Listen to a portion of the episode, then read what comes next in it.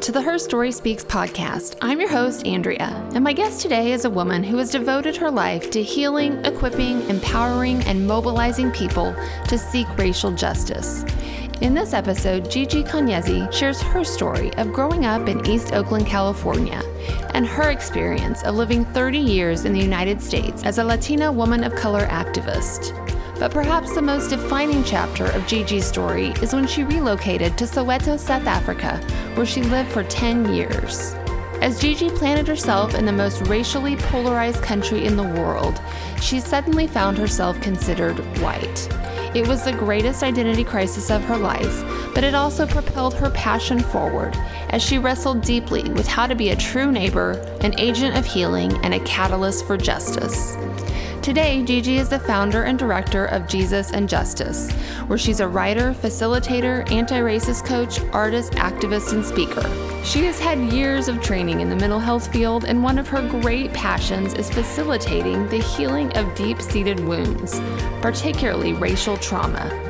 She received her Master's of Divinity with an emphasis in intercultural ministry and her BA in Sociology and African American Studies, and she's currently a doctoral student at Howard University. As you can imagine, Gigi's story is not one that can be summed up in an hour podcast. So, this episode is lengthier than most.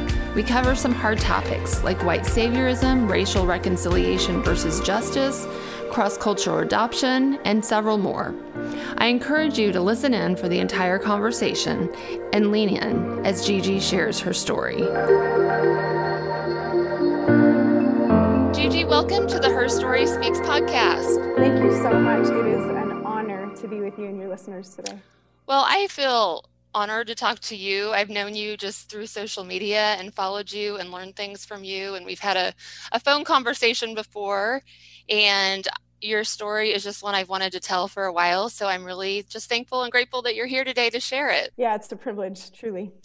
So let's start out before we dive into your story. Just tell me about your day to day life, where you live, what you do. You're a single mom, so you have got your hands full. Yeah, the primary, I would say, defining factor in my day to day life currently is I am a single mom in a pandemic. Hello, somebody, with two uh, extraordinary little humans who are both adopted from my time in South Africa. Um, extraordinary walking miracles who also happen to be racialized as black and both have um, some level of, of special needs as they're kind of labeled and both are two of the most resilient little souls that i have ever encountered. So my life really revolves a lot around them and the joy that we have of, of being a family and uh, their medical needs and therapeutic needs and the joys and the challenges of, of being a single parent particularly in this era um, yeah. And then I have an organization that was birthed out of my um, passion and lifelong devotion for justice, and particularly the call of the gospel to racial justice. It's called Jesus and Justice.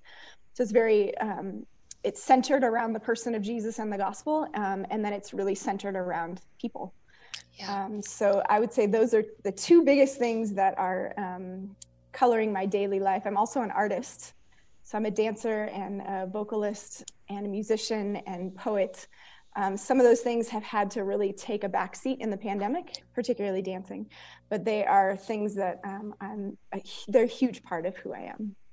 Yeah, and you're also in school full time right now too, right? Yeah, part time, whatever. Yeah, full time doctoral student at uh, Howard University School of Divinity with an emphasis. I have an interdisciplinary emphasis around healing intergenerational collective racial trauma and then um, kind of merging that with theology um, and also with uh, resolving intergenerational racial bias in the white community. Yes. So to say that you have a full play is an understatement, really. oh like, goodness gracious. Okay. And going back to what you said about Jesus and justice and the class and your passion, that is what first drew me to you and why you're somebody that I listen to and learn from, and why your story and voice is so important that we'll hear today. So let's start out with your origin story because I know that had to drive your passion for Jesus and justice. Yes. So I'm so curious just to hear you can start back as far as you want or a certain point in your childhood, but you just take it where you feel comfortable starting with your origin story. Yeah, thank you. Um, it's it's actually a joy to connect my origin story with who I am today. Um, so it really starts with my parents. Before I was born, my dad immigrated from Brazil. He's from Sao Paulo, Brazil. He immigrated as a late teenager, um, not speaking a lick of English. And then my mother, in some stranger form, is is also an immigrant, but from the Amish community. Interesting. So she was born and raised Amish, um, starting out in Arthur, Illinois, a tiny, exclusively Amish town. She eventually left the Amish community and years later relocated to California. And my dad had volunteered as a Brazilian citizen. Um, and a permanent resident in the US, he was not drafted. So he volunteered to fight in the Vietnam War um, oh, as a corpsman, a medic. And when he came back to the United States, um, they were working at a hospital together. So they met. Um, so I'm half Brazilian, half Amish, which racially is white. And I was raised, most of my childhood was in East Oakland, a um, diverse, there was some diversity, but predominantly Black community in East Oakland, which um, has had a huge impact on who I have grown to be. So I was born literally 10 years after the Black Panther Party first started, which was not, which was started not too far from where I grew up. So as I grew up, it was very much in, in the shadow in a good sense in the shadow of and the care really of the black panther party and their presence in the community. And not growing up specifically with the influence of a christian home i was deeply introduced to social dynamics racial dynamics poverty and everything that comes along with all of that intersectionality having grown up in that community. So by the time i was like 10 or 11 i was already very passionate and in some ways pretty outspoken um, mm-hmm. about social dynamics and particularly around race. And then at 12 years old a number of, of very significant things happened Number one, I met Jesus for the first time at a summer camp up in the mountains. So I was growing up in, uh, in some ways, kind of the concrete jungle of inner city Oakland, and then went for a week up to the mountains and was introduced to the Jesus that I fell in love with. A couple weeks later, um, my family split up, and my mother moved me. To, my brother and my dad stayed in Oakland. My mother moved me to only 12 miles away, place called Castro Valley, but it was like night and day. It was at the time, it's different now, but at the time, it was uh, more than 90% white. Um, and my first few years, I, I, continued going to school in Oakland. So my, my most of my life was in Oakland, but I resided in Castro Valley. In that following year at 13, I watched Mandela be released from prison on TV. And I didn't know who he was. Now, mind you, at this age, growing up in Oakland public schools, um, I, I already had a working knowledge of the civil rights movement. And because of my passion, I had already been doing my own reading and my own research. Um, and when I asked my mother, who is that and why is he so important? I got this five minute explanation of the apartheid system. And when I tell you my 12 year old going on 22 because of where I was growing up, mind was totally blown. I, I could not fathom that somewhere in the world this was happening today partly because in my mind that civil rights movement was in the 60s how can that be 1991 how, that and what impacted me i think most deeply was realizing within minutes that if that system was happening here i would be legally forbidden from living in my community my community that raised me as yeah. much as or in some ways even more so than my own family did. You're People 12 who, did you and this just was profoundly shocking to you. Did you voice that to your mom or did you just kind of internalize this as like, wow, this is a lot? Yeah, in the moment, I was so shocked. I don't think I said anything. Yeah, yeah, that's a lot, especially for a 12 year old. Yeah, I think I was taking it in, I was chewing it, digesting it, um, but in a place of shock. How can this be happening? Mm-hmm. And it went to this community is my family. This is my family. How can you tell me that they're not my family because our skin color is different? Yeah. Um, and so that was my introduction to the apartheid system. It was my introduction to South Africa as a nation, actually, um, which then came much more prominently into my story a little bit later. Um, but then the following year, living in Castro Valley, um, I started school at the local high school. So I had been still in school in Oakland Public Schools all the way through junior high. And when I started high school in Castro Valley, now I was not only living in the community, but I was also going to school in the community. Okay. 2,000 students, um, rough estimate about um, 98% white.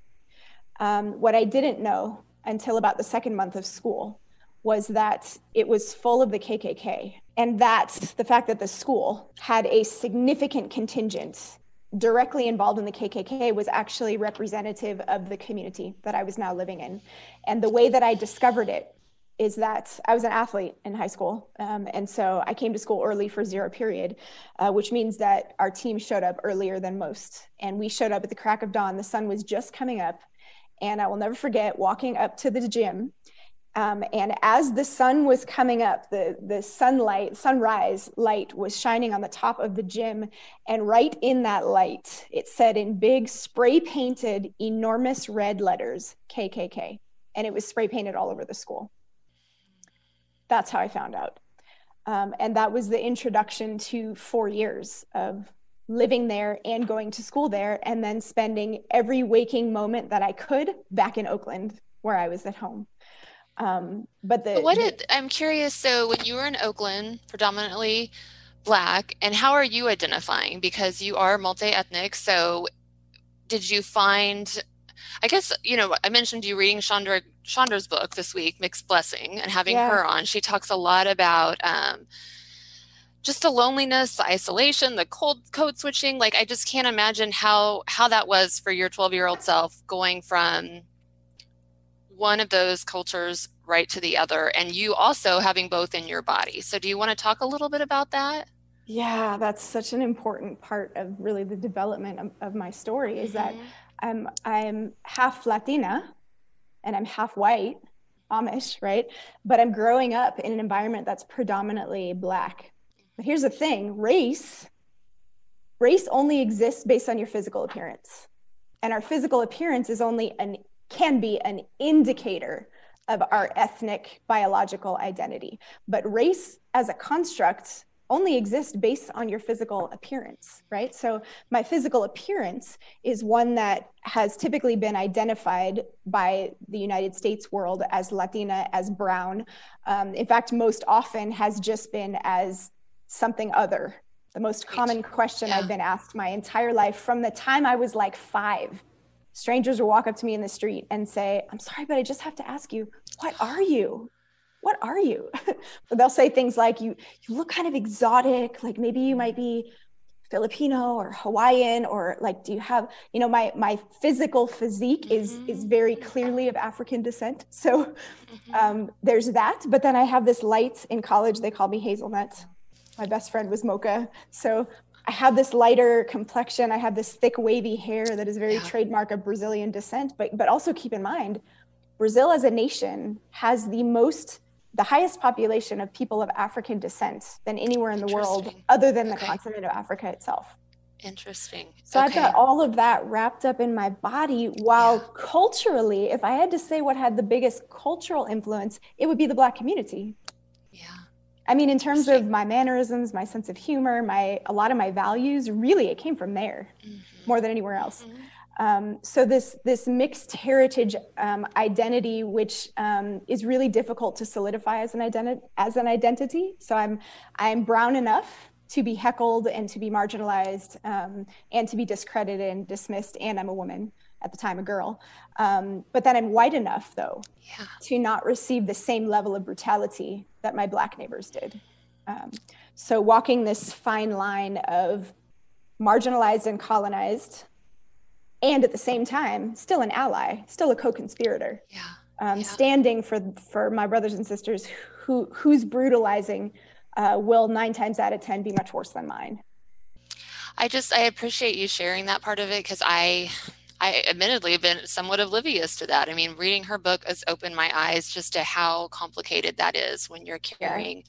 so many ethnicities in your body. And she talks about something of like I, they ha- you have the ability to just offend all groups because you don't just squarely fit in these boxes. So yeah. I, I, see that playing out, knowing the rest more of your story, how that's playing out. Um, so I was curious at that age. So you're now in the white school, which, like you said, your skin is lighter. So did you feel like you tried to assimilate or were you using your voice? Like, take us back where you were with the KKK. You saw that. What happened next? Yeah, yeah. Well, the, the one of the interesting dynamics about being biracial or multiracial is that in some areas you can find home everywhere or, or multiple places and in other ways you find home nowhere mm. you're not fully accepted not fully rejected um, or sometimes you're fully rejected or for moments fully accepted um, but it's not a fluid experience right yeah. so entering into this new space initially i didn't know where i had landed i didn't know yeah. what this place was and this is this is you know i'm dating myself here but this is pre-internet same i'm with you right pre-internet so i didn't know the space that i landed i was i was uh, 14 now at the time hmm. um, and so i'm confronted with this kkk um, and of course the, the very the, the second day of school this was my introduction to the space wow. I had landed. The second day of school, I'm a brand new freshman. Almost all the 2,000 students had come in from one of three different junior highs in the area. So most people knew each other. I didn't know anybody, and I was brown, and I came from Oakland. Second day of school, the senior girl comes up to me and um, and she said, "You know, I, I'm feeling like a fish, totally out of water. I'm just lost." Right? And she comes up to me and she says, I heard you're from Oakland. Inside of my body, I got so excited for someone to say the name yeah. of the place that is home to recognize. And so, with a huge smile, I'm like, Yes, I am. And the next words out of her mouth literally were, I don't know how you lived there. There's so many black people there. I bet you had to carry a gun, didn't you? Did you have to carry a gun just to survive? And there's so many drugs. And she just went down this list of all the stereotypes that circulate, right? Um, and I, in, inside of me, I thought she was kidding at first, so I laughed. I, I couldn't fathom that what I was hearing was actually her truth. And the shock of that, the, the total lostness with what I had just encountered. And in Oakland, even though my neighborhood was predominantly Black, as a brown girl who was growing up in the community, I was really embraced as one of us. I was one of us. They, I, they were the community was my family, yeah. um, and so coming here and hearing Oakland spoken of like that, and how many times over the next four years I was asked, um, you know, I heard you're from Oakland, and my response is yes, and almost without fail, the response is I'm sorry, and the wow. response that I learned to offer was I'm not, and I proceed to explain to them why I'm not sorry. So did that experience? Did it make your voice louder or quiet it? That is such an important question. The first two years, purely out of pubescent survival, quiet, er, quieter. Sure. Not totally quiet, but quieter. Sure. Um, and I still spent my free time back in Oakland, but being an athlete and being in school and living in this community, predominantly I w- my time was here. Um, for the first two years, it made my voice quieter um, because my this is where I was now planted, and I, I had to I had to survive. Right. That's what I was gonna say. It came down to survival. I'm sure. Yeah. It definitely did, and there was a very clear turning point. I was 16. It was the end of my sophomore year, middle of May, um, 1996, and um, one of my very dear friends um, was murdered in the first homicide in Little League history. Mm. And his murder was direct result of racial taunting. It was a direct result of the presence and the embedding of white supremacy in our community. now, as as an athlete, as a brown young woman um, with the body of um, Afro Brazilian young woman, um, I, pretty much every home game that we played, we played in spandex. Hello, somebody, volleyball. Um, mm, yeah. There was constant heckling about my body um, and commentary around uh, what I affectionately mm-hmm. call my Brazilian hind parts, uh-huh. um, which are disproportionately prominent. um, there was constant heckling. It wasn't until after Joseph's death, his name was Joseph Matucci, that, and I didn't realize this until literally a, a few decades later, that my body understood something after his death that my brain couldn't gather the pieces yet. And what my body understood was that the line between the heckling in the volleyball stands of my African, Afro Brazilian hind parts mm-hmm. and the racial taunting from the stands at that baseball game that killed him, the line between them is very thin. Yeah. It's very yeah. thin. Yeah. Um, but the story didn't end with his death, unfortunately. Um, he was hit in the head with a baseball bat. He was not involved in what happened at all, but he was a, an innocent uh, bystander. Um, and when he was hit in the head with a baseball bat, the young man who hit him took off running into outfield. Joseph's best friend was the pitcher, hurled a stone to try and get him to stop running, and hit him in the head. He collapsed unconscious in outfield. 911 was called, and when they show up, showed up, they saw him first. So they took him to the hospital, not realizing that Joseph was there. Um, so it was 40 minutes before Joseph was taken to the hospital, and he he died um, two days later. But the, the it was the umpire who actually identified the player who hit him in the head with the bat, and that news got leaked into all the KKK circles, and some of the prominent KKK leaders, their sons were on the baseball team that instigated this whole incident. Um, wow. And so that umpire had attacks on his family. There was a brick thrown through his window with threats um, that if he testified, he was going to die.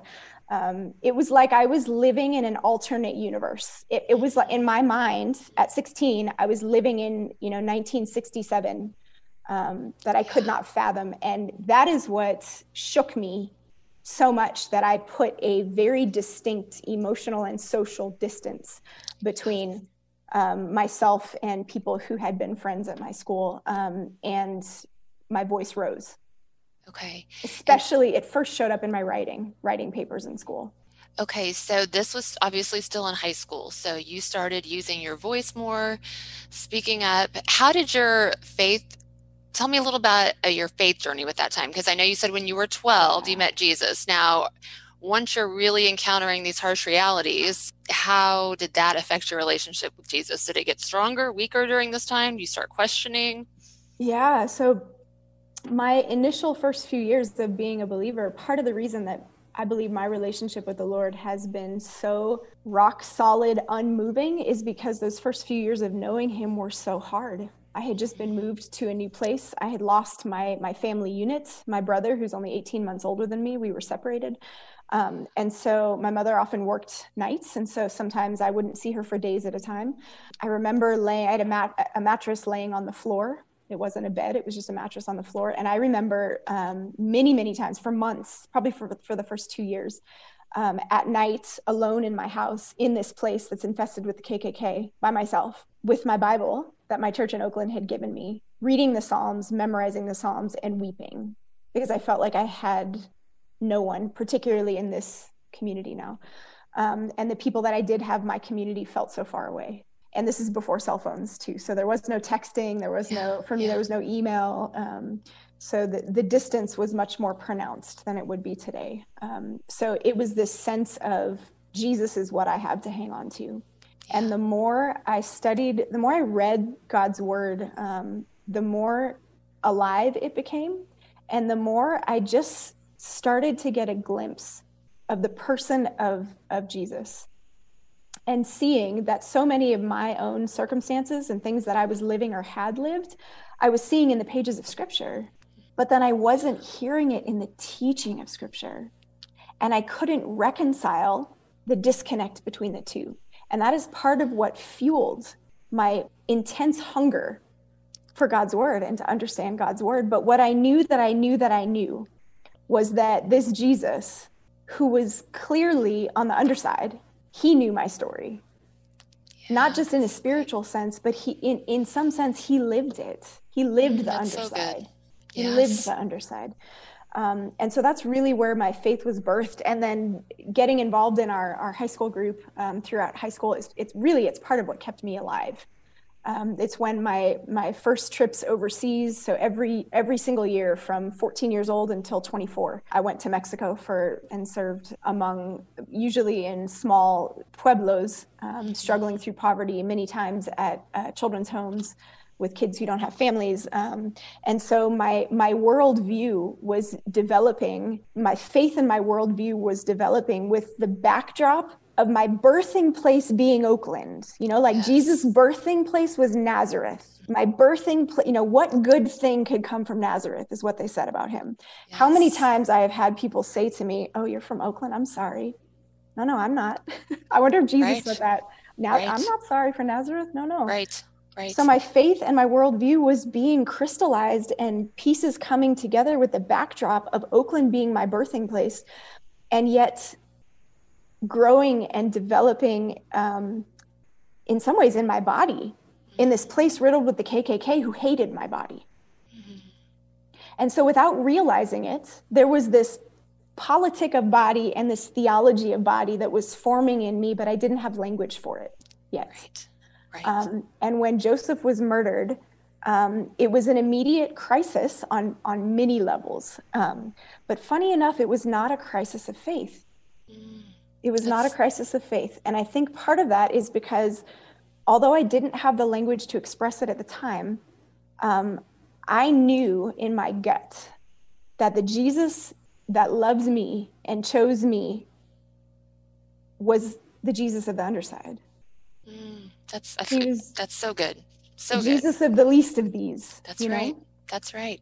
So, huh, I, I can't even. I don't. I've, you've lost me from words a little bit because that's so powerful. I mean, you saw Jesus in your story, and your stories in Jesus's, and I think that is what um, is just so wonderful and powerful when we hear other stories, other women's stories, other people's stories, because we can see Jesus in it when we look. And you graduate from high school, so you've got this passion, you've learned of Nelson Mandela, you've experienced the KKK, you've experienced white supremacy, all of this. So after high school, what do you do with that? Because I know the next part of your story, you spend 10 years in South Africa, but I don't know if there's stuff in the middle that I'm skipping over that got you there. So share what yeah. you want, or if you're ready to plant yourself in South Africa, um, you just take it from where you think's important. Yeah, I'll give you a, a brief glimpse of the in between. Okay. Um, okay. So, so from the time I graduated high school to the time I relocated to South Africa was actually about 12 years. Okay. Over 13 years. So when I went to college, also as an athlete, I was playing volleyball at UC Davis. Um, okay. I knew by the time I graduated, I knew that I knew that I knew that I was called to, at the time, I called it reconciliation, racial okay. reconciliation. I don't use that term anymore, okay. um, which I can talk more about a little yeah, bit later. I do want to know that. Um, yeah, I don't use that term anymore, not as it relates to race. Okay. Um, that is not the goal that we're working towards. Um, okay. At the time, that's what I called it. And I, I knew that I was made for it. I, I knew that that looking like I looked posed unique challenges, but it also posed unique benefits. And my life experience, having lived in Oakland, having lived among the KKK, um, that I knew how to exist among people of color, particularly the Black community that was home. And I knew how to exist among the white community.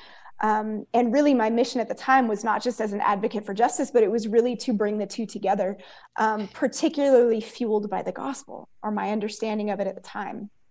Um, so, just in brief, I found myself through all four years of college, on one hand, um, on leadership for a, um, a student Christian organization, and at the same time, singing in the UC Davis Gospel Choir, which was entirely Black except yeah. for two of us. Okay. Um, and they both, in some sense, were home for me. Mm. In some sense, both were home. But the gospel choir, it, it held much more of who I am than the white Christian organ, student organization ever could. Yeah. Um, but I had very tight relationships in both. And so I spent four years intentionally trying to bring the two together and intentionally trying to disciple younger students in a way that says, the gospel calls us to this. Yeah. It's not a suggestion. The, the gospel calls us to this. And then at the same time, advocating for the justice part of it, right? Which reconciliation takes out the justice part of it. Um, at least the the narrative of reconciliation that has been presented to us. we'll talk about that just a little bit. Instead of, I don't want to forget and not come back to that. So talk about that just a little bit. Why, in a really in a nutshell, why justice is taken out of reconciliation, how it's looked at right now, and why you don't use that term because it's still widely used right now. Yes, yes, particularly in faith communities, mm-hmm. particularly mm-hmm. in, in Christ following communities. Um, so reconciliation, the the narrative that is that has been created that is most widely circulating. Um, the the i'll talk about the feeling first and then the actual definition right? So the feeling that comes with it in faith communities when we talk about reconciliation is kind of um, this feeling of two offended parties come to the table have some hard dialogue and apologies get said probably on both sides. Some that are more progressive might even say more apologies should be from the white folks right? But then forgiveness is asked, forgiveness is given, and we walk away holding hands, and then we're reconciled. And Jesus inspires it all. Right, right. Here is the the main problem with that is that um, to reconcile means that you are repairing something that was once intact and got broken. That's good. But race in this country was never intact. There was never harmony. And when I say harmony, in my mind, I'm thinking back to Genesis 1 that is our picture of shalom, right? Um, we started in harmony. Sin entered the picture, harmony got broken, right?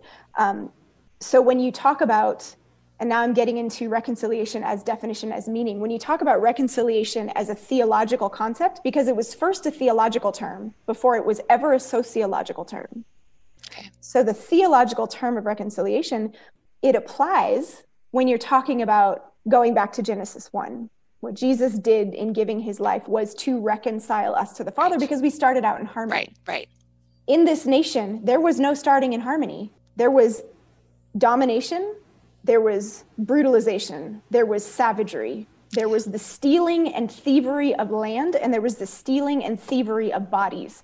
And then there was the exploitation of those bodies to build wealth on the backs of those broken bodies. So there was never a foundation of harmony to reconcile. Okay. We have to concile. We have to conciliate first. Okay. Okay. Before we can ever re I appreciate that a lot because I knew that term was not as widely used and I honestly didn't know exactly why. So that totally gives me a great understanding of it. So what is the term that you would use right now of what we're striving towards or should be yeah. working towards? So for me it's it's a combination of racial justice. Okay. So so justice says not only do we hope that we can come together relationally, the hope, but inherent in the very definition is what was wronged has to be made right. Right. First. Okay. Okay. There is no reconciliation without an acknowledging of the wrongs, a repentance, an asking of forgiveness, but it can't stop there though. Yeah. It can't stop there. It has to be we seek to make wrong what was we seek to make right what was made wrong. So what has been stolen, we restore, we give Okay. back. Okay. Okay. The systems that were created at the foundation of this nation, and this gets into our understanding of anti-blackness, is that most of us don't understand what people mean when they say anti-blackness. It, it is not an emotional sentiment anti-blackness mm-hmm. i mean it can be but that's not what we mean when we say it as as Right. black indigenous and people of color what it's referring to is the fact that this nation was birthed in a death dealing hierarchy and the very foundations and systems of our nation were built to make sure that people of African and indigenous descent will always stay on the bottom. And many Yeah. of those systems are still in place today. Oh, today. absolutely. I mean, we're seeing it play out as a, Exactly. last this time last week. Which, if we have time at the end, I want to talk about present day current event stuff with you a little bit. Yeah, I, der- I derailed the conversation a little bit, but I think that that is really important that we don't forget to talk about those terms and what reconciliation, justice, all of those things. So, back up just a little bit. You're in college. You are in these two groups. You're pursuing justice. Um, and then where does that take you next in your story? Yeah, I think by the end I realized, um, again, I didn't have yet the language to articulate it, but I realized by the end that there came a complete breakdown with the white student organization. And it's because I preached a two part series in the large group on the call of the gospel to racial reconciliation. Again, that's the term I used then. And it So you caused- preached this back in college to this group. Yes. Okay. Mhm. Yep. You did And not. it- your voice was getting stronger. Yes. Oh, in college, it was loud and out there. Yeah. Perfect. Um, yeah, and in my discipling, really, it started in in behind closed doors, really in the discipling of people. And then when I w- had invitations to speak publicly, then it came out very clearly, and that's how I knew this is this is what I was made for. Which is why I studied sociology and African and African American studies for exactly this reason. Okay. Um, okay. But when I watched what caused the breakdown of relationships in the white Christian organization. It was it was a breaking point for me. I mean that in a it was a it was very traumatic. It was very traumatic. And yet it was the launching point for in some ways the rest of my life. Um, because it was the first time I realized that no amount of saying the truth over and over and over and over is going to open the eyes of someone who doesn't want their eyes opened. And when that is most painful and most traumatic is when it's in a quote unquote Christian environment. Um, claiming to follow the same Christ. That is when it can be really traumatic. So, post college, um, I spent a couple years working with severely autistic children, which I loved. Um, I had my first stint in full time ministry, which I also absolutely loved, had the freedom to incorporate justice and race in the in my discipling of students. And and as I'm going through this, and my my voice and my conviction is really crystallizing around the call of the gospel to justice, I realized that um, my passion for God's word and my passion to be able to to borrow the term rightly divide God's word with a specific focus on its call to justice I need to actually formally study. I want to actually formally study. Yeah. So I ended yeah. up um, relocating to Colorado and going to seminary. The seminary that I went to was and is um, a although it's it's interdenominational, which is something I loved about it. Back when I was there, still very much predominantly white, predominantly pretty conservative, and also during this during these years was my introduction to the mental health field and this okay. this is a very significant part of my journey working in the mental health field okay. um, and my passion for mental health and emotional health and particularly the impact of trauma and so when i enter seminary i actually i chose this seminary specifically because it has the best it had the best uh, clinical counseling program in the nation in in a seminary and then i got into the theology classes and I, mm. I just would salivate. I'd be in class for two, three hours and I'd be like, please don't stop. You know, so just good. wanting to dive into God's word, recognizing that it was coming to me from a distinctly white and privileged perspective. I knew that. And like liberation theology was kind of my side hustle because people of color, authors of color, theologians of color were, um, I think, if I can remember correctly, only two classes ever in an entire Master's of Divinity program assigned reading that had theologians of color. So I assigned them to myself. Mm, goodness. but my point in saying that is that I recognized that what I was being taught was coming from a white privileged perspective. And so some things I was able to sift out and apply and reapply uh-huh. to my context and where I wanted to be in ministry in the long term. But there there were very prominent ways, of course this is in hindsight now, many years later, that I I did not realize how embedded um, that yeah. ideology was in what what I was digesting. It was once I transferred to the MDiv program, I was without fail one of the only, sometimes the only women in the class. So you have the intersectionality of, of race of being brown and being a woman and having the deep conviction that I'm not just going to pass through this place. I'm actually I want to leave a mark for the gospel, which is a gospel that includes justice as part of the heart and soul of it. And so I was very vocal. That is the only reason why I chose to run for student body president was to be a person of color in an infrastructure like that where I could actually have real influence. And that's what I did. My yeah. overall experience of the faculty and staff overall was was good. There were definitely challenges. Um, the greater challenges were with students, more so than faculty for sure. Mm-hmm. Um, in terms of me being a woman, being a leader, being a woman who preaches um, and then being a brown woman on top of that. So in, in many classes, I was not only the only woman, but I was oftentimes the only brown person as well. Um, Goodness. Um, which yeah. is why I'm now at Howard. Hello. Yes, yes, I can see that. You finally feel like home and you yes. can breathe, I'm sure. Yes. So, yes. after that experience, tell me what led you to spend 10 years in Africa because I have no idea this part of your story, how you end up for yeah. 10 years in Africa. In Soweto, yeah. So, um, I, the first few years of seminary, I was dead set. The moment I, like, I was kind of, um, holding out until I could go back to Oakland. I, my plan was to be full time, long term, back in East Oakland doing okay. ministry. Okay. Um, and then I ended up declaring my emphasis to be intercultural ministry. It was the closest okay. thing they had to anything yeah. justice or okay. Yeah. Um, diversity related. Right. So so I, I declared my emphasis and I was informed that one of the requirements is you have to go overseas for part of a year. Okay. And do a full time internship. Okay. And at the time, I don't know if it's the same now, but at the time you could choose they had a few sites that they already had connections with so you could choose one of those, or you could choose to go somewhere else as long as you meet the requirements for Okay. the full-time Okay. internship. And so for me, immediately it was like a like a two minute decision making process in my mind. It was either Brazil or it was South Africa. Because what I didn't mention is when I was 12 and I saw Mandela released, right? I was Yeah. introduced to apartheid. From then on, I was so shocked and disturbed and fascinated in a disturbing way by learning of apartheid that I began to follow South Africa all the way through junior high, high school, college, early seminary. I was like literally growing up with democracy. Okay. I was growing up with South Africa's democracy. I was I, I watched some of the Truth and Reconciliation Commission. Um, I mean, I I not watched. I uh, listened and read um, as Mandela was was uh, elected, and then the TRC happened, the Truth and Reconciliation happened, um, and then eventually Thabo Mbeki was elected. I was following all this as I was Yeah. growing up, right? Yeah.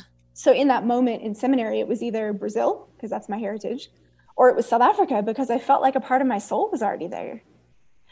And because I had been to Brazil already several times, um, it just took all of two minutes to say I'm going to South Africa. South Africa. Yeah, Okay. I, I didn't know a soul there. Initially, it was it was a few months. Um, I was doing an in, full time internship for um, the the SACC, South African Council of Churches, Okay, which okay. during the struggle against apartheid, starting in the 50s, was Okay. probably the leading organization that that was a leading organizing group that really paved the way for the victory Okay. over apartheid. Desmond Tutu was was once their director, um, and it was it was bombed in the 50s. That's how significant their work was. Okay. Um, so I worked in their national office in the Justice, Truth, and Reconciliation Department. It was life changing. So I was in Johannesburg, um, and my direct supervisor in the Justice, Truth, and Reconciliation Department, Luke Pato, he used to be. I didn't know this until a month after I got there, but he used to be um, Desmond Tutu, Bishop Desmond Tutu's right hand man in the height of the struggle through the 80s and Wow. 90s against Wow. apartheid. He was my direct supervisor, and when I he, I mean, I learned. Oh my gosh, more than you did in all of seminary, I'm sure. Yes, it- So, a huge significant part of your story being there is the color of your skin Mhm. and how you were looked at and accepted. Like you said, you'd never, you didn't know anybody there, you hadn't been there before, which I've been to Uganda and I know that it is just like, oh my goodness, I so don't fit in here. And, but you probably underestimated, I'm guessing, how much you, how little you would fit in, right? So tell me about that experience when they saw you, what they thought, and Yeah, so my initial internship was in the city of Johannesburg, but Okay. that work took me into Soweto, which is the largest township in South Africa. Okay, And during apartheid, um, Black South Africans were forcibly removed from cities and suburbs um, and forced into residential areas that the government created outside the cities on the worst land um, and, and governed by horrific laws to keep them very poor and to keep them cheap labor for the cities. So that's a history of, of townships. They're exclusively Black, almost without fail. Um, and so I fell in love with Soweto not Johannesburg, Soweto. I felt like I, in some sense, I came home when I was introduced to Soweto during those months. And so before I left um, during that trip, um, I, I really felt clearly that the Lord was leading me to relocate and stay in Soweto. So I returned to the US just long enough to do my oral exam, and then I relocated permanently to Soweto. okay, So Soweto is the largest township in South Africa. It's five, they estimate 5 million people, um, 100% of whom are racialized as Black by definition of a township. What I did not realize until I relocated there to stay was that in Soweto, I was racialized as white. So, so the continent of Africa does not rub up against Latino America the way that the United States does, right? We're, we're neighboring with Mexico and right, South America. That that's not the case in South Africa in particular. So there isn't a framework to understand Latinos. right. So um, the Afrikaners in South Africa are the white folks of Dutch descent. okay, Um, they're between three and four percent of the population. Um, I was assumed to be one of them, and it's the Dutch that it, that created and instilled and upheld the apartheid system. So I was not only regarded as white because in South Africa you have the British and the Afrikaners both. Okay, The Afrikaners are the ones who ran up the apartheid system. So I was not just assumed to be white, but I was assumed to be Afrikaner white. Oh wow! Very, Would that be the equivalent of the KKK here? If we're going to try to equivalent equivalent it to anything, or no? Um, some similarities and some differences. Okay. I would say um, so. The KKK isn't necessarily associated with a particular ethnic right, group. It's right. associated with white. Right. A white. Um, in some ways, we tend to associate it with a white extremist group. Mm-hmm. Um, in South Africa, it's a whole ethnic group of people okay. that are okay. identified by their race and ethnicity in particular okay. and history, right? Okay. So I would say the impact that it had on the community okay. would be similar okay. to the assumption that I was in the KKK. Yes. Okay. So you nonetheless are put in this, assuming that you are in this group that yes. was responsible for the apartheid and oppression and killing and all of that. So, okay. Yes. So um, the first phrase I learned, um, one of the first Zulu phrases that I learned was uh, because I, I was very committed to living in the community because of what I experienced growing up yeah. in East Oakland. Yeah. I'm yeah. not going to be someone who comes and serves here every Saturday but lives in the leafy suburbs and rolls up for the weekend. No, no. If I'm going to serve here, I'm going to live, live here. here. So I lived in the community. I intentionally used public transportation, which people who look like me really almost never do that. Mm. Um, and so it was in those taxis, those public taxis, they're not like our taxis, that I first learned because I would come in and then there would be all kinds of chatter spoken usually in Zulu. Why in the world is this white person in our taxi, right? Um, but it took a long time for me to learn enough Zulu to understand. But one of the first phrases I learned was, Ish, ubani lomlungu, which means, dude, who is this white person? um, almost every time I step foot in a taxi, that's what I would hear so so coming into the community for me it was in some sense a little bit of home because i grew up in a predominantly yeah, black neighborhood yeah, community. Yeah. that part wasn't unfamiliar to me. However for my brothers and sisters that were now my neighbors they had never and never imagined that they would ever have a neighbor or a fellow community member who looked my, like me living among them. Um, and so the journey of trying to build relationship and build trust and build rapport um, was in some ways it was catastrophic initially. Yeah yeah. I mean it's you... the it's the flip side of your story. I mean that's why yes. i think your story is fascinating because it's it's the opposite of what you had had in the first part of your story. So yeah it was catastrophic you trying to tell a little bit of, tell tell why that was initially. Yeah and the initial catastrophicness of it is that I thought so. My identity was was and is very much rooted in being a woman of color. Right, that's my life experience. Um, I thought that every time I was referred to as white, if I could explain, actually, I've yeah. never been white. I'm not white. My dad's from Brazil. I grew up here, and this and this yeah, and this. Yeah, you know, all the assumptions that come with an Afrikaner white person. You grew up with maids. You grew up with servants. You grew up behind big walls uh, because that's the way houses are in the suburbs. Mm-hmm. Um, none of those assumptions are true. So I thought it will level the playing ground if I can explain yeah. that's not who I am. I've grown up a person of color. I've never been white a day in my life. Yeah. What it, it took me two years to realize. It took me two years to realize that I was doing far more damage by trying to explain that I'm not white. Yeah. Thinking that I was going to build trust, that I was going to build rapport. It was yeah. destroying trust. It was sabotaging relationships because in me telling them, no, I'm not white. I'm not what you think. It's just like, um, it's me telling them, you need to see me how I see me and how everyone sees me where I come from. I get to decide for you right, who right, I am in your right, world. Right.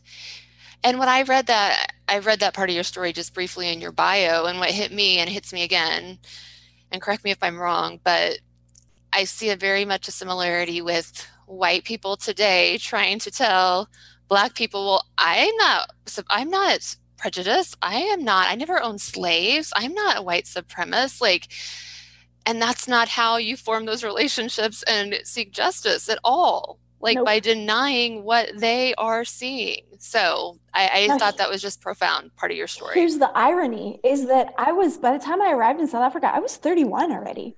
I had been doing organizing. Yeah, I had been doing knew. justice work for decades. So I had already yeah. discipled and trained white people to not Isn't do what I was doing. but it's because I didn't identify myself as white. Right, right, so I didn't right. put myself in the same category. Um, and after two years, I just had a watershed moment with the Lord when I realized, I, for the first time, in speaking in terms of my story in Soweto, I saw Jesus in my story. I saw my story in his. So he came and was regarded as something he wasn't. Yeah. yeah. He was regarded as a sinner. Isaiah 53 is where I found myself that day, and it broke me. I mean, it it broke me in the most redemptive and systematically, fundamentally redemptive, traumatic way you can imagine. Um, because I realized I was trying to demonstrate I'm not like all the other white people. That's what I need you to see. And then you'll trust me. No, that is not what Jesus did. He didn't walk around saying, I'm not the sinner you all think I am. No, he was about his father's business, he was about his purpose. Yeah. Right. So once I saw his story in mine and I realized, number one, me growing up a person of color and being assumed to be white is part of the whole point of why I'm here. Mm-hmm. It's part of the whole point. Yeah.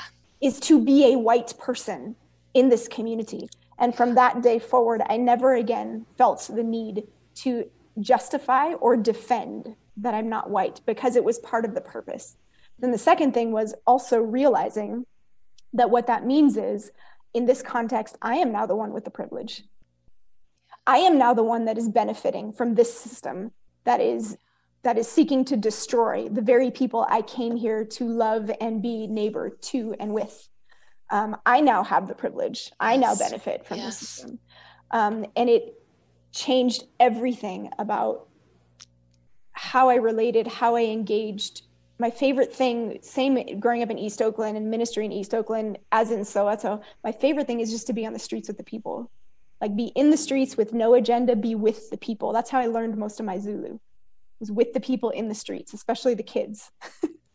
um, but that that realization changed everything. And and with time over the years it it fundamentally challenged my understanding of the gospel itself and especially how it's applied to this idea of reconciliation.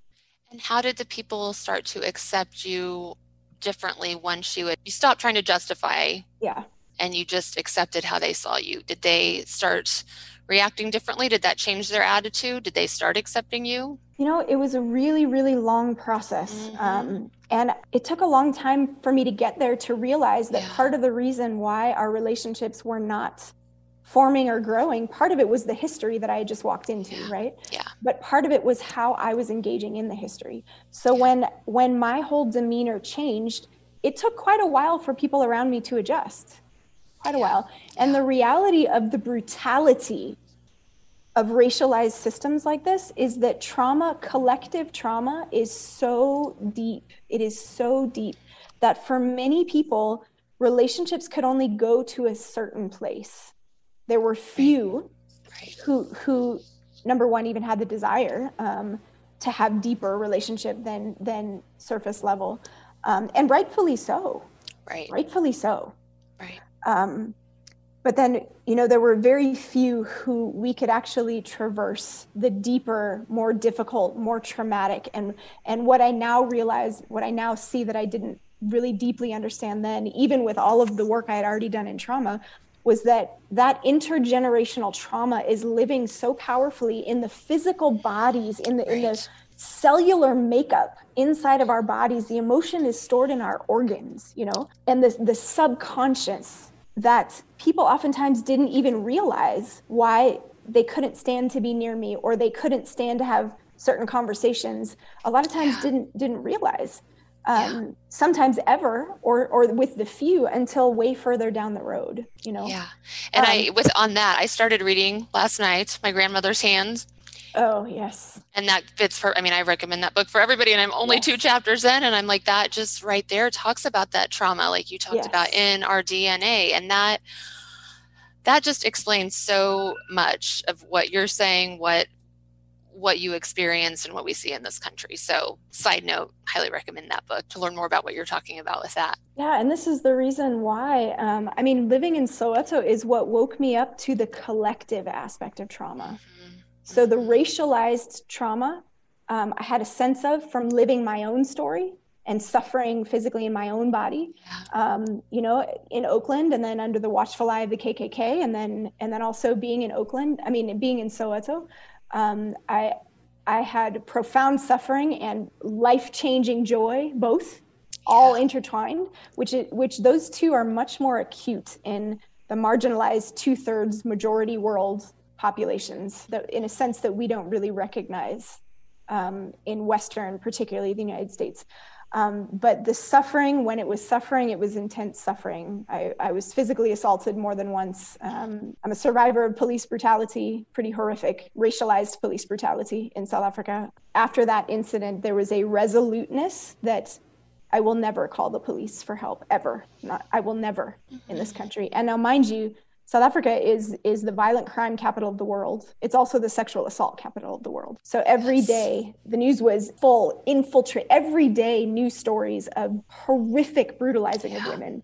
Yeah. Living in that context and me realizing I will never call the police for help, which means I'm on my own. Which means if I find myself in a life threatening situation where I get kidnapped and thrown in the trunk of a car, I, I will not be calling the police for, yeah, and like you said, it is so to be a woman and live in South Africa is is detrimental. I mean, it really is. How did you push through 10 years? Did you was each year questionable if I staying here or you just knew that was where God had planted you and you were to stay? Yeah, you know, the first um, for nine years, nine of the 10, um, I, I felt that God had been so clear when He called me to relocate there. It was so undeniable okay. that the Lord's call was to relocate me there.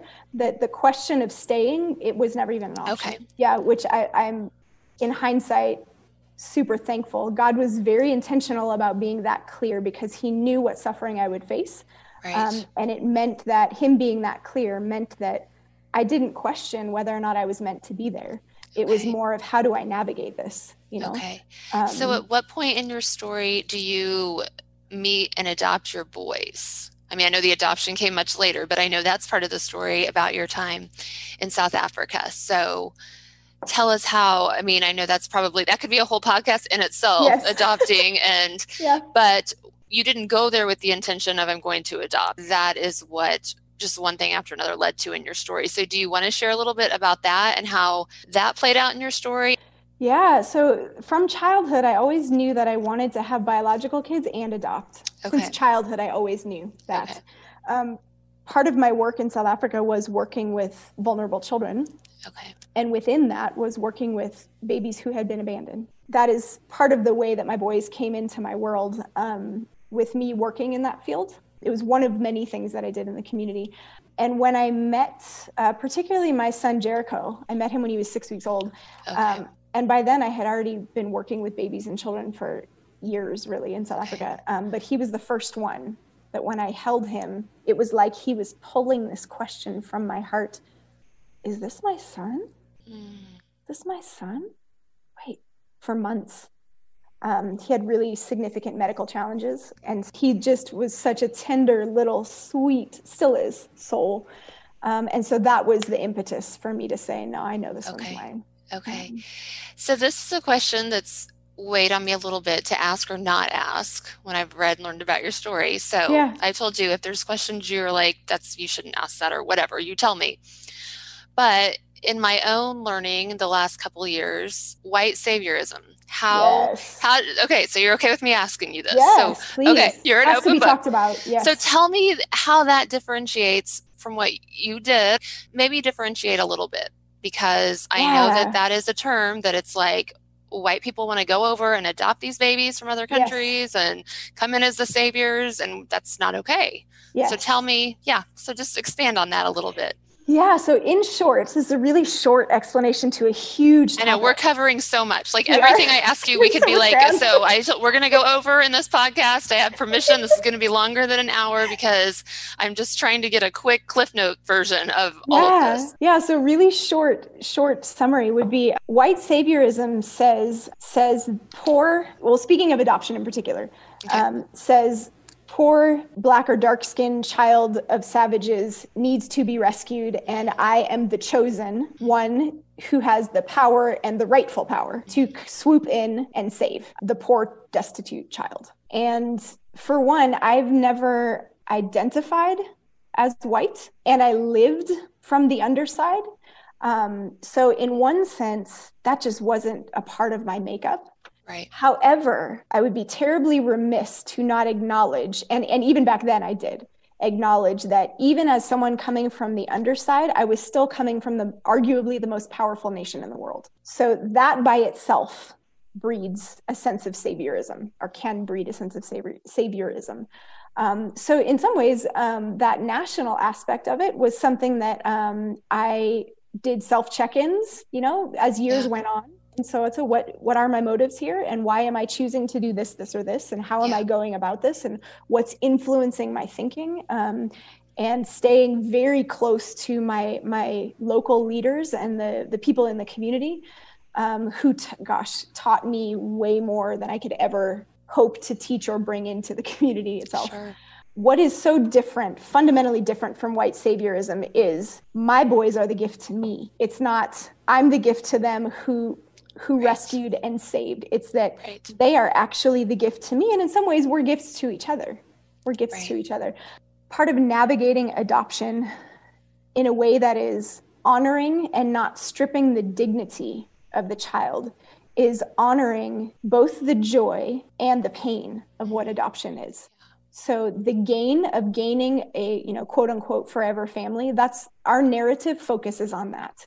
But that gain of a forever family means that a paramount catastrophic loss had to take place first. Yeah. yeah. Um, so holding both of those together um, and knowing that in some ways, th- this is a reciprocal relationship that's happening right. as we grow right. together. It is not me stamping identity on a child. It is not me stamping, and really, it's hard to even put in words because it's what I live every day, right? But um, I am learning from them as they learn from me. And we are literally co creating a story together. And in that story is their catastrophic loss. Yeah.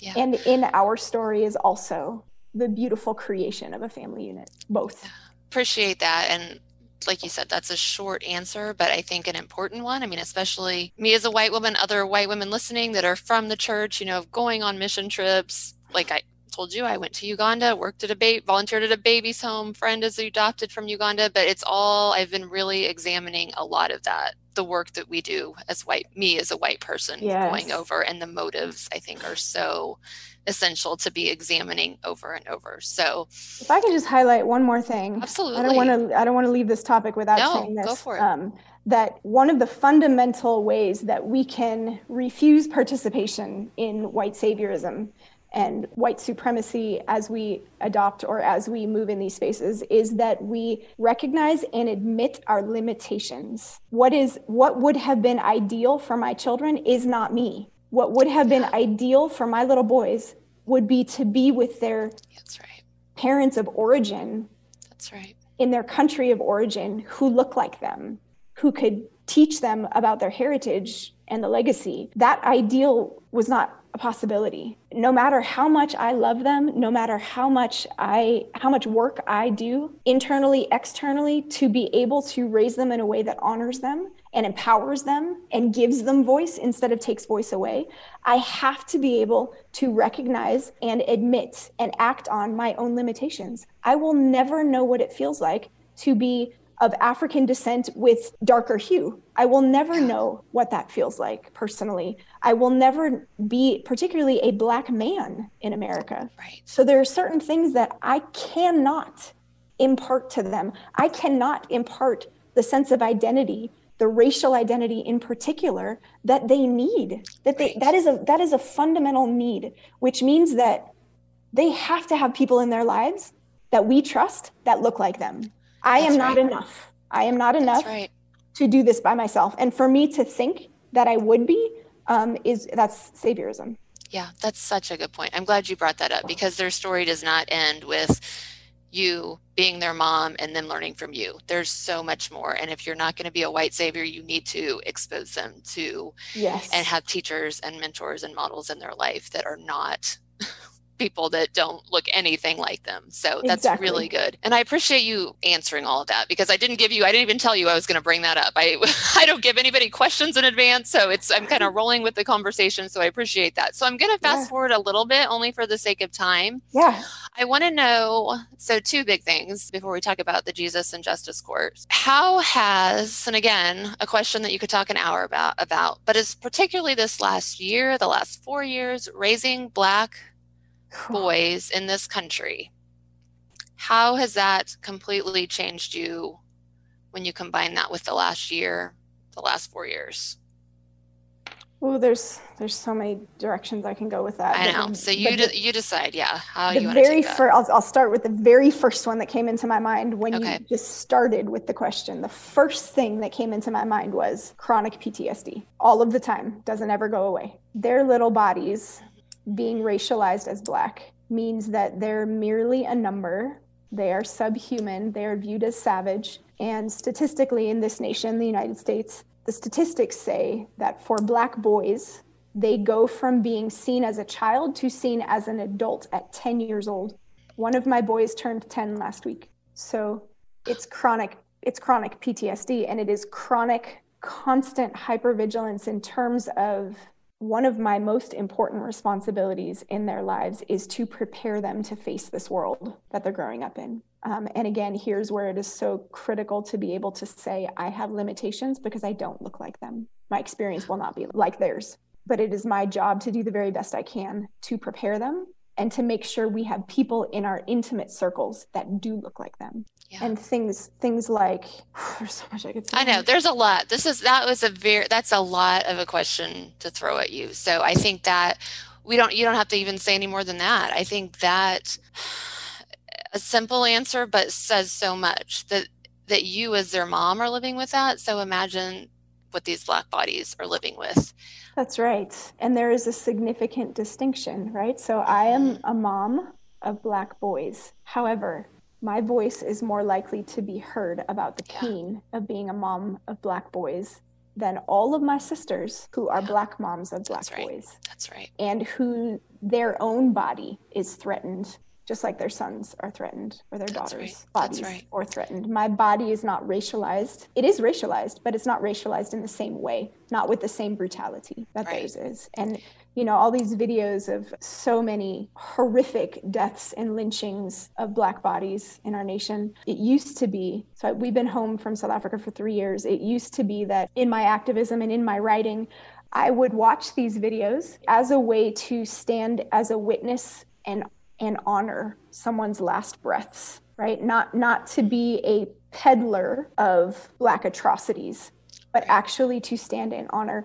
But I'll tell you that changed with George Floyd. I could not. I mean, 2 seconds of the video came up and I I just felt like I couldn't breathe. I, physically I couldn't breathe. Yeah. Um, and it was the combination of not just I have two black boys who are only a few years from being that size and looking just like him, um, and his utter helplessness in the sense of he did nothing wrong. He was not fighting, he was not armed, he was handcuffed. And I have boys that look just like him, but it's not just my boys. I have people in my world that I love more than anyone on the planet other than my children who are family to me that look just like him, men and women. My people that are like my aunties, my grandmothers, my mothers, my daughters, my nieces that I see in them. And that is part of the absolute destruction that comes with the divide of segregation. People don't look at George Floyd, Ahmaud Arbery, Breonna Taylor, any of these folks, and see the people they love the most. Right, right. That's part of it. What else I want to ask you? I want to keep going with that, but for the sake of time, I'm going to move on to the last thing I wanted to bring up. Um, yeah. That I think what we're talking about is a segue. So I saw your last IG video on agency. Just looking at you even asking this question and you talking about the PTSD, like I visibly sense like your body, your body is tired and your body is stressed. And mm-hmm. yes. that pales in comparison to darker brothers and sisters that are visibly, you know, having to That's live right. every day. So right. they're tired. They're really tired and exhausted. worn out and mm-hmm. exhausted. Mm-hmm. And in that little bit that you shared on IG video, you talked about that. And as white people, we need to step up and I guess just talk a little bit about that. If you want to share that story, you can. I mean, I watched that twice today because I'm like that that was a sermon. I mean, mm. beyond a sermon. It was you talked about a defining changing point in your time in Africa, the 5 yeah. years yep. in and you talked about agency and it was just very powerful. So, I think that is something that leads leads into talking about your Jesus and justice course. But yeah. So share as much of that as you want for the white listeners and for the women of color listening like take a yes. break breathe rest yes. that's resistance too yes yeah so um, one major there were many tragedies living in that context um, the biggest one that literally divided my decade there in into before and after was um, my, my closest friend the only person that was really like family like genuinely like family to me um, my sister her name's Sinazo. Um, she died in a terrible very tragic drowning accident. Um, and another friend of mine also died trying to save her. Um, and there were a group of seven of us, seven friends, I wasn't there, seven friends who had traveled to Mozambique, which is the, the country that borders South Africa on the north. Um, it's a coastal country, um, just for a one week getaway over New Year's. Um, and on the second day that they were there, um, she got swept out and in the ocean and he went to try hope his name was hope to try and save her and they both drowned. Um, and being as close to her as i was um, both as a sister and friend as well as we served in ministry together i was the first person that they called um, when when she was pronounced dead. Um, and that turned into three days of uh, delivering the news to her family and her close friends um, and our the ministry that we were serving together in. Um, as well as three days of trying to get their bodies back, trying desperately to get their bodies back. Um, and the, the significance of that is something that is almost impossible for us to understand as Americans because of the connection of African communities to their land. It is sacred. So, not having the body of a loved one to place in their land, their own land, was completely devastating. It would cause the acute trauma to never move out of the acuteness of it. Um, and the Mozambican authorities kept saying, We're not releasing their bodies, we're burying them here. We're burying them here in land that is foreign to them. Um, so, after three days of trying and trying to get the Mozambican authorities to release them, um, there was a group of us, probably I would say nine or 10 of us, that were trying to find ways to make this happen. And on, at the end of the third day, there was this righteous indignation that I felt so angry, and it was it was like a refusal to accept. I will not accept this. Their families cannot continue to suffer. No, wait a second. They won't release them, then we will go get them. We can get in a car and we can drive 18 hours. We will go get them and we will do whatever we have to do in person and bring them home the anniversary of their deaths just passed um, a couple weeks ago. And as I reflected and remembered and gave honor, um, I was really reflecting deeply about this. Why is it that among the 10 ish of us, um, all of whom, almost all of whom, were um, Black South Africans, extraordinary Black South Africans, I was the one who had the wherewithal in that moment to say, wait a second, we're not helpless here. No, let's go get them.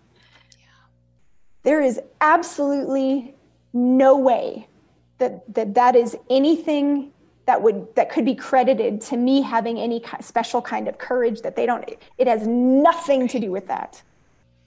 My conclusion is that the biggest reason why i had the wherewithal to say no no no we don't have to accept this. We are going to get them. And that's exactly what we did. We drove 18 hours myself and um, a family member of each of them and then a, a close friend. Um, and we brought them home to their families. But that that is not because there is anything about me that is more courageous or more heroic. Or it's actually quite the opposite. I think what the reality is is that is a reflection of um, one primary dynamic player in what creates racial trauma and what perpetuates white complicity and that is agency. So racialized systems that are grounded in hierarchy they seek to strip people on the bottom of their agency. And agency is is this sense that we have the power to influence. We can bring change. We can do something about what's happening. Um, and what the system does over and over and over in very tiny 15 drops a day ways and then in monumental very traumatic ways is strip us of our sense that we can bring change and so even though i have lived a lifetime in the us as a woman of color so i've been marginalized as a woman and i've been marginalized as a person of color it will never be in the same ways, the same kind of brutality that people of African descent who are overtly racialized as Black have endured. Right. So there was enough of my agency intact for me to feel in that moment we can do something about this. Whereas it might be that the others of us who have experienced and endured a level of suffering that I will never know, not just in their lives, but for generations in their immediate communities, in their immediate families.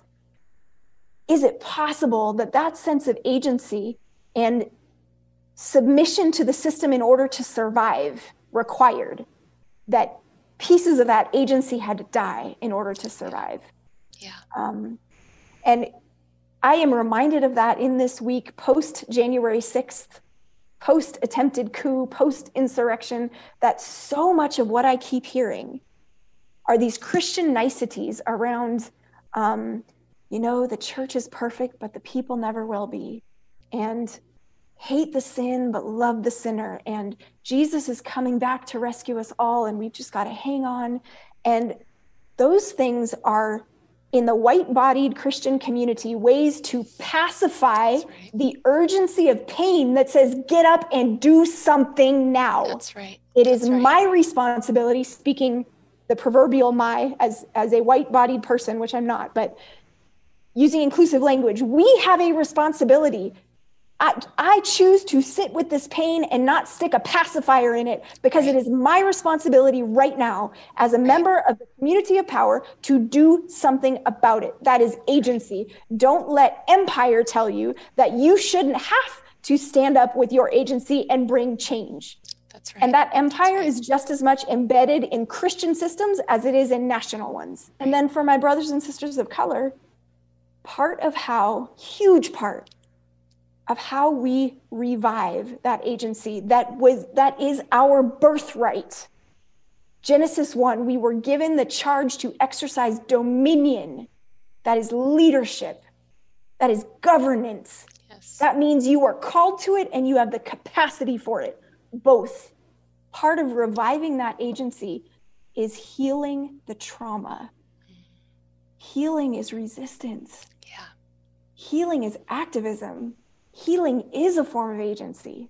And the heart of those two dynamics between the white embodied community with the power and the BIPOC embodied community with the trauma is part of how, how Jesus and Justice Course came about. Is that on some level, we all need to understand and be introduced to Jesus of Nazareth, the one who was born into poverty in a small, poverty ridden, rural, agricultural town. Jesus of Nazareth into a faith that doesn't have white supremacy embedded in it. We don't we don't know what that looks like. None of us. No, we don't.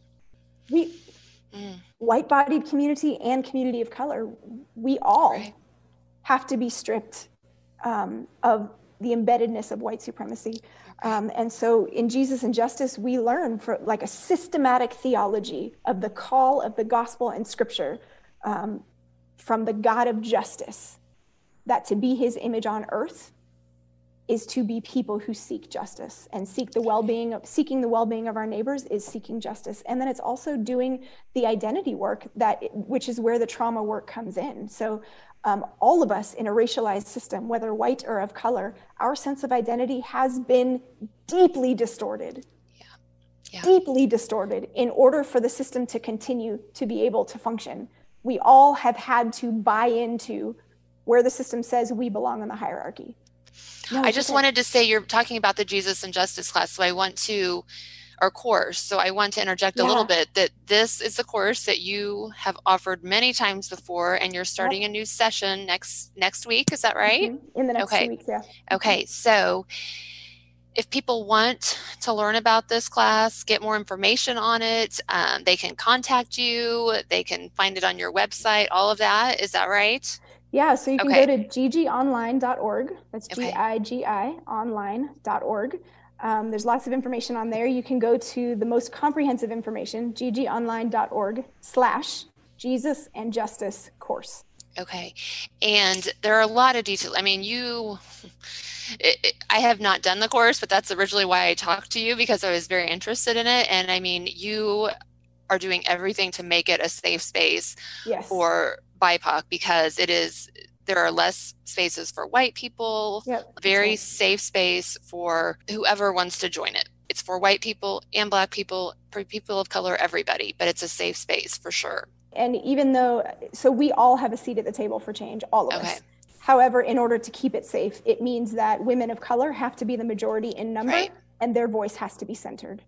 Right. So that is how part of how we keep it a very safe space. Okay. And it's offered you have a daytime course, an evening course. Yep. You don't have a lot of spots. They're they're limited in what you have left, so you just have a few yes. to fill. Yes, there's a few to fill. Um, I because we do deeper work, identity work, mm-hmm. trauma work, that I don't allow the group to get larger than 12. Yeah, you do a lot of deep work. So if somebody mm-hmm. is really interested, they need to contact you and you yep. will get details about specifics with costs and meetings and all of that. And the other yes. thing that you offer, I want to keep talking to you, but we have to wrap up. Yeah. I've, I've, taken a lot of your time. Um, is a book club that you offer also on Thursdays. So tell us yeah. about this one. Last week was the first week of the new session. So just briefly yes. tell us, and it's the book that I mentioned. So just briefly tell us about that and same place folks go to get the information on that. Yeah, so we call it the Jesus and Justice Book Tribe. It's totally free, um, and it started soon after the pandemic, um, just as a way to make sure that when we come out of quarantine, we come out different, we come out healed, we come out more empowered and more mobilized. Um, and so we go through books on justice. All of them before this one have been faith based. Um, but it's a, also a very safe space that we learn together, grow together, challenge each other, um, and in some ways heal each other. Um, um, on issues around justice. And right now, just last week, we started with chapter one of My Grandmother's Hands, which, um, in my opinion, so my my specialty, my focus really um, in school and in ministry is around healing intergenerational collective racial trauma.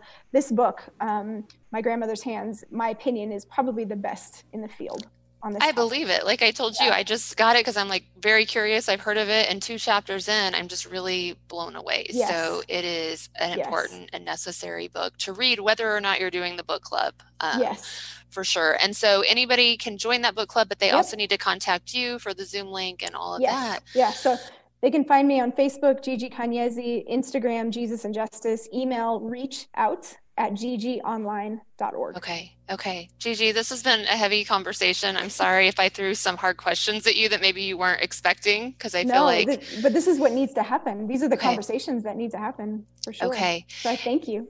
Oh, absolutely. Thank you. And I'm going to end on a really light note. I'm trying to remember to ask guests this because it is such a hard, dark time this last year, and seemingly now entering 2021 is not going to give us any break. Tell me what's bringing you joy right now. Oh, it's bringing me joy. First of all, joy is resistance. Good. Laughter good. I need to rem- I need to remember that. That is good. Okay. Laughter is resistance. I know that when I stop laughing, I'm struggling, so I go find Trevor Noah, and I have a date, date with Trevor Noah. Okay. Um, Perfect. So that's a great place to start. So Trevor Noah is one bringing me joy. Um, okay. My boys' laughter is bringing me sure. great joy. Yes. Um, and our house is um, it's it's kind of like living sometimes musical theater constantly. Um, we dance and sing and blast music, and um, sometimes that's the best way to get trauma and stress out of the body. I love that. All right, we'll end on that note. Thank you so much, Gigi. Thank you so much for having me.